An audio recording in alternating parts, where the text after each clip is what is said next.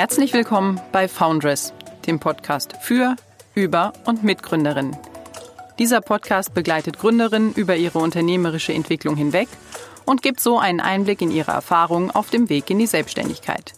Außerdem bietet der Podcast Interviews mit Unternehmerinnen und Unternehmern und anderen Personen, die mit gründungsspezifischen Themen in Berührung kommen. Mein Name ist Karina Sopp. Ich bin Professorin für Entrepreneurship und Steuerlehre an der TU Bergakademie Freiberg. Mein heutiger Gast ist Professor Vassil Cevenjaschki. Vassil Cevenjaschki ist Steuerberater und Partner bei Flickgocke Schaumburg, einer renommierten Partnerschaft, deren Fokus auf einer steuerzentrierten Rechtsberatung liegt. In seiner Tätigkeit als Steuerberater, aber auch als Honorarprofessor an der Universität des Saarlandes, setzt er sich intensiv mit den aktuellen steuerlichen Rechtsentwicklungen auseinander und kann diese mit seinem Spezialwissen sehr gut einordnen. Darum habe ich ihn zu den steuerlichen Hilfsmaßnahmen befragt, die anlässlich der Corona-Krise getroffen wurden. Er stellt die verschiedenen Maßnahmenpakete vor und gibt zugleich einen Ausblick, was in wenigen Monaten mutmaßlich aus steuerlicher Sicht auf uns zukommen wird. Diese Aufnahme ist anlässlich der Einschränkungen in Zusammenhang mit dem Coronavirus nicht bei einem persönlichen Treffen entstanden. Darum bitte ich, die Einschränkungen bei der Aufnahmequalität zu entschuldigen. Los geht's mit Professor Vassil Cevenjaschki. Hallo Vasco. Hallo Karina. Mm, wir sprechen heute über die Hilfsmaßnahmen, die der deutsche Gesetzgeber im steuerlichen Bereich aktuell äh, eingeläutet hat. Diese sollen die negativen Konsequenzen für die Wirtschaft eingrenzen, die aus den Maßnahmen zur Eindämmung des Coronavirus resultieren. Damit ist der Anlass unseres Gesprächs jetzt eigentlich ziemlich widrigen Umständen geschuldet. Ich freue mich aber dennoch, dass wir jetzt die Gelegenheit haben für einen Austausch, denn wir kennen uns schon lange und ich schätze deine fachliche Expertise sehr. Darum vorab interessiert mich auch, wie geht es dir im Moment? Was sorgt dich aktuell am meisten? Die eigene Gesundheit, die Gesundheit der Familie, die wirtschaftlichen Folgen für deine Mandanten, die Sorge um die Organisation deines Arbeitslebens. Wie geht es dir gerade? Ja, also ähm, selbstverständlich ähm, steht momentan das Thema Gesundheit ähm, im Vordergrund. Ähm, gleichwohl habe ich, ich sag mal, größere Sorgen, was die mittel- und langfristige wirtschaftliche Entwicklung anbelangt. Ähm, denn wenngleich ich jetzt natürlich auch äh, Verständnis äh, für viele Maßnahmen habe, die der Gesetzgeber eingeleitet hat, um die Verbreitung ähm, der Pandemie ähm, auszubremsen. Da habe ich natürlich Verständnis dafür. Gleichwohl ähm, habe ich natürlich die Sorge, dass diese Maßnahmen ähm, einen äh, wirklich großen Schaden, wirtschaftlichen Schaden einrichten, den wir, glaube ich, bisher in diesem Umfang nicht gekannt haben. Denn wir haben momentan eine Situation, ähm, wo praktisch ähm, sehr, sehr viele Unternehmen, wirtschaftliche Organisationen gar nicht mehr arbeiten.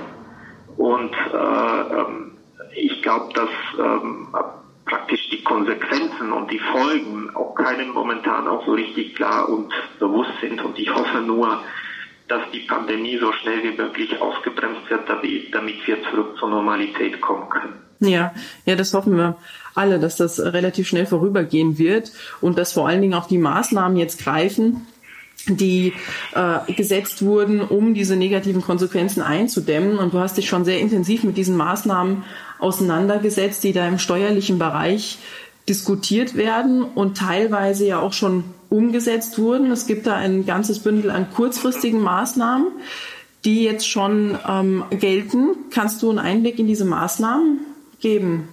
Ja, sehr gerne. Also wir haben aus meiner Sicht drei Themenbereiche. Also der erste Themenbereich, das ist der Bereich der kurzfristigen Maßnahmen, die auch schon umgesetzt worden sind.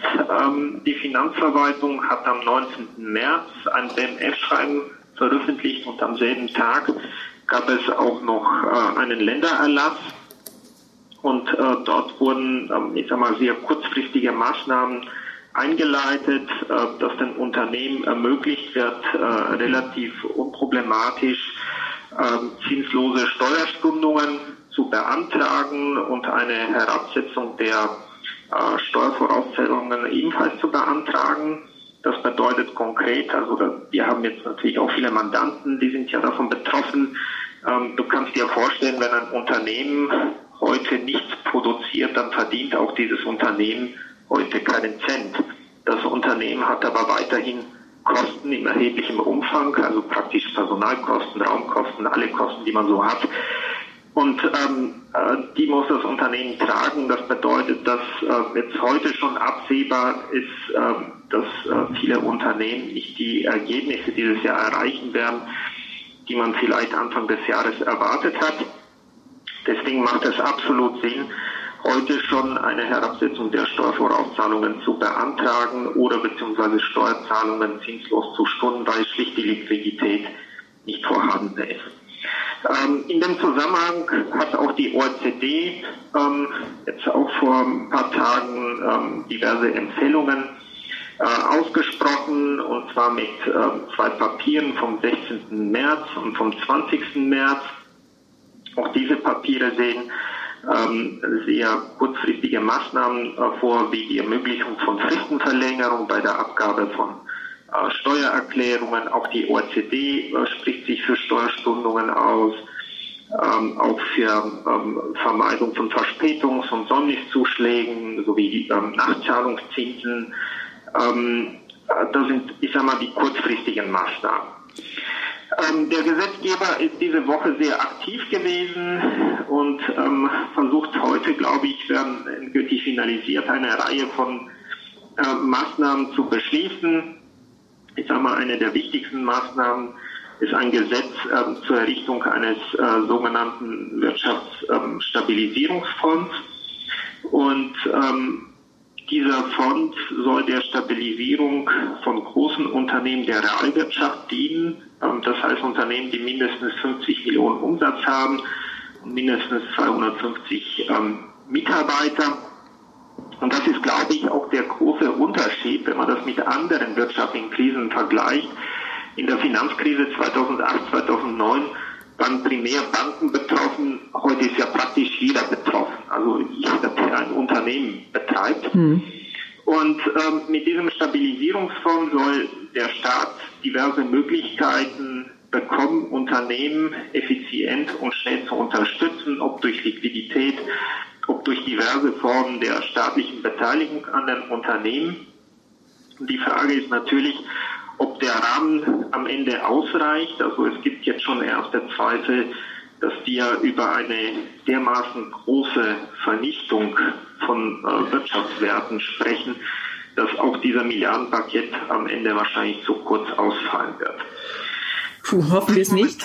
Ähm, ähm, man muss natürlich sagen, dieses mhm. Gesetz sieht jetzt äh, wenig, ähm, ich sag mal, steuerliche Regelungen vor. Da sind mehr ähm, äh, Regelungen, wie der Staat jetzt effizient Unternehmen durch Liquidität unterstützen kann. Mhm.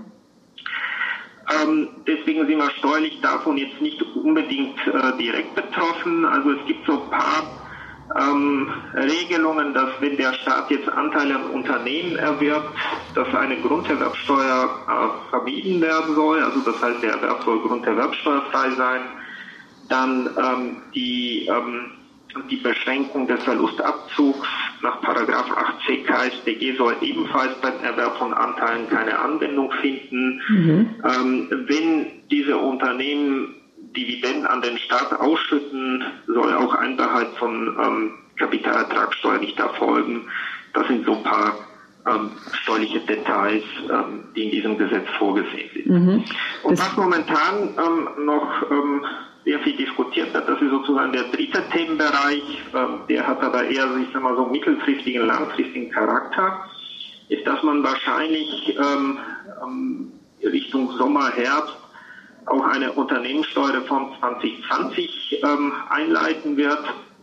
Momentan werden sehr viele Themen gesammelt, ähm, stellt sich dann auch die Frage, was könnte man äh, machen und dann ähm, die steuerlichen Bedingungen für Unternehmen, aber auch für Bürger, die letztendlich auch Steuern bezahlen müssen, ähm, zu vereinfachen und zu erleichtern, ähm, damit die Leute auch ein bisschen mehr Liquidität letztlich haben, um dann die wirtschaftlichen Folgen der, der Corona-Krise zu be begegnen. Mhm. Und da sind momentan sehr viele Ideen, die kursieren. Was am Ende draus äh, wird, ist aber momentan noch völlig offen. Ja, das heißt, man kann einordnen, wir hätten jetzt einen ersten großen Block an kurzfristigen Maßnahmen, der schon greift, und zwar auch für alle Unternehmen, für kleinere, für größere Unternehmen im Bereich der Steuerstundung, der Anpassung der Steuervorauszahlung, wo man jetzt eben direkt aktiv werden sollte als Unternehmer selbst auch aktiv werden muss. Dann gibt es die OECD-Empfehlungen, bei denen es auch um Fristenverlängerung geht. Da müsste aber doch wahrscheinlich auch noch eine gesetzliche Umsetzung erfolgen, damit es dann relevant werden würde, oder? Ähm, richtig. Also ähm, damit es relevant wird, muss natürlich der Gesetzgeber aktiv werden. Aber wie gesagt, da ist die Finanzverwaltung auch dem schon entgegengekommen durch das BMF-Schreiben vom 19. März. Ähm, denn im Endeffekt, was die da umgesetzt haben, sind ja letztlich auch diese Empfehlungen der OECD. Also Fristenverlängerung, Steuerstundungen, Herabsetzung der, der Steuervorauszahlungen. Ist dann schon ähm, relativ abgedeckt. Mhm. Ob es da noch was gibt, ähm, muss man jetzt abwarten. Ähm, die OECD geht auch ein bisschen weiter, also die ähm, sprechen über ähm, Verzicht ähm, beziehungsweise Aufschub, also Verzicht auf beziehungsweise Aufschub von Arbeitgeber und ähm, selbstständigen Beiträgen zur Sozialversicherung sowie Lohnsteuer. Soweit sind wir nicht. Mhm. Wobei das, äh, glaube ich, am Ende auch ein Thema werden kann in den nächsten Monaten. Ja, ja. Dann der zweite Block, sind die vielen Maßnahmen, die du angesprochen hast, die jetzt äh, gesetzlich eben tatsächlich ähm, gerade in der Umsetzung befindlich sind. Und da wäre das, was du als wesentliche Maßnahme angesprochen hast, eben mit Beteiligung des Bundes an Unternehmen. Und das betrifft aber, wenn ich das jetzt richtig verstanden habe, nur die großen Unternehmen und ist für kleinere Unternehmen nicht relevant, sondern da geht es darum, wirklich die großen Player irgendwie mit abzusichern und da viele Arbeitsplätze eigentlich aufrechtzuerhalten. Ist das das, was dahinter steht, ja? Ähm, doch, also es gibt auch äh, Pläne, auch äh, kleine Selbstständige und kleine Unternehmen ebenfalls zu unterstützen. Mhm. Ähm, also da ähm, soll eine sogenannte finanzielle Soforthilfe für Kleinunternehmen ermöglicht werden, und zwar aus äh, allen Wirtschaftsbereichen und auch für Angehörige der freien Berufe, äh, bis zu zehn Beschäftigten. Ähm, auch das ähm, ist momentan vorgesehen. Das ist ein Gesetzesvorstoß ähm, vom BMF und ähm, Bundesministerium der Wirtschaft. Also beide Ministerien stehen dahinter. Ja. Und ähm, auch da ähm, soll letztlich ermöglicht werden, diesen Unternehmen sehr schnell Hilfe zu bekommen und an Liquidität zu kommen. Okay. Ähm, auch das soll, glaube ich, heute beschlossen werden. Mhm, können wir gespannt sein, was also tatsächlich also man differenziert wird. auch an dieser Stelle so, also sagen wir so zwischen den Kleinen und den Großen. Wichtig ist natürlich, dass man passende Maßnahmen für diese Bereiche dann findet, ähm, damit da alle irgendwo gleichmäßig unterstützt werden, weil ähm, natürlich auch, was ich da mitbekommen habe, ist, äh, viele momentan steht das Problem haben, auch ihre Mieten zu bezahlen. Also wenn, wenn du jetzt irgendwo für dein Unternehmen Räumlichkeiten angemietet hast und momentan gar keinen Cent mehr verdienst, dann können die Leute auch die Miete nicht mehr bezahlen. Ja, richtig. Wie schätzt du insgesamt die Wirksamkeit der Maßnahmen ein? Also schwer zu sagen momentan. Also äh, kommt darauf an, wie effizient äh, das letztlich auch von den äh, Behörden umgesetzt wird. Also ähm, die Frage ist, wie bürokratisch das Ganze sein wird, also die Umsetzung der Maßnahmen, nach welchen Kriterien die Auswahl getroffen wird. Denn eins ist jetzt schon klar, das Geld wird natürlich nicht für alle reichen. Also ich kann mir nicht vorstellen, dass es für alle reicht. Äh, und da werden die Behörden irgendwann auch äh, Auswahl treffen müssen. Ja. Und, und da müssen wir natürlich hoffen, dass auch diese Auswahl relativ schnell und effizient dann getroffen wird. Ja. Der dritte große Punkt war die Unternehmenssteuerreform, auf die wir uns gefasst machen können. Im, im Sommer, Herbst hast du angedeutet, könnte da was kommen. Wie, wie siehst du da die Entwicklung? Siehst du das positiv, wenn dann nochmal ähm, das ganze Konzept sozusagen überdacht wird oder längerfristigere Maßnahmen initialisiert werden? Siehst du das positiv? Also das sehe ich ähm, ehrlich gesagt positiv. Ich glaube, dass die Corona-Krise am Ende, was ähm, die Steuern anbelangt, auch eine Chance sein kann. Denn es wird in Deutschland schon seit Jahren bemängelt, dass äh, unser Steuersystem eigentlich nicht mehr wettbewerbsfähig ist. Also wir haben eine sehr hohe Steuerbelastung für die Unternehmen, auch im internationalen Vergleich. Ähm, äh, auch also viele, viele Hürden, ähm, was die wirtschaftliche Tätigkeit anbelangt, also steuerliche Hürden. Und ich denke, da können wir jetzt auch diese Krise auch als Chance nutzen, ähm, viele Barrieren, die momentan unser Steuersystem vorsieht, abzubauen. Ja. Und ähm, damit auch die Unternehmen etwas konkurrenzfähiger auch im internationalen Vergleich zu machen. Ja, dann hoffen wir, dass das diesen positiven Effekt dann zumindest langfristig äh, aufweisen wird, diese Maßnahmen. Ich danke dir für deine Einschätzung.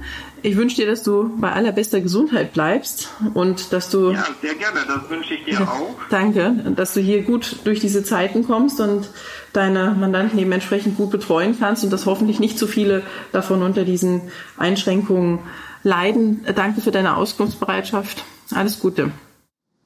Ja, vielen Dank, Karina, und äh, hoffen wir, dass vielleicht in einem Monat äh, alles besser aussieht als heute. Das war der Podcast für heute. Weitere Informationen zu Foundress bietet die Internetseite tu-freiberg.de slash foundress. Alles Gute und bis zum nächsten Mal. Glück auf!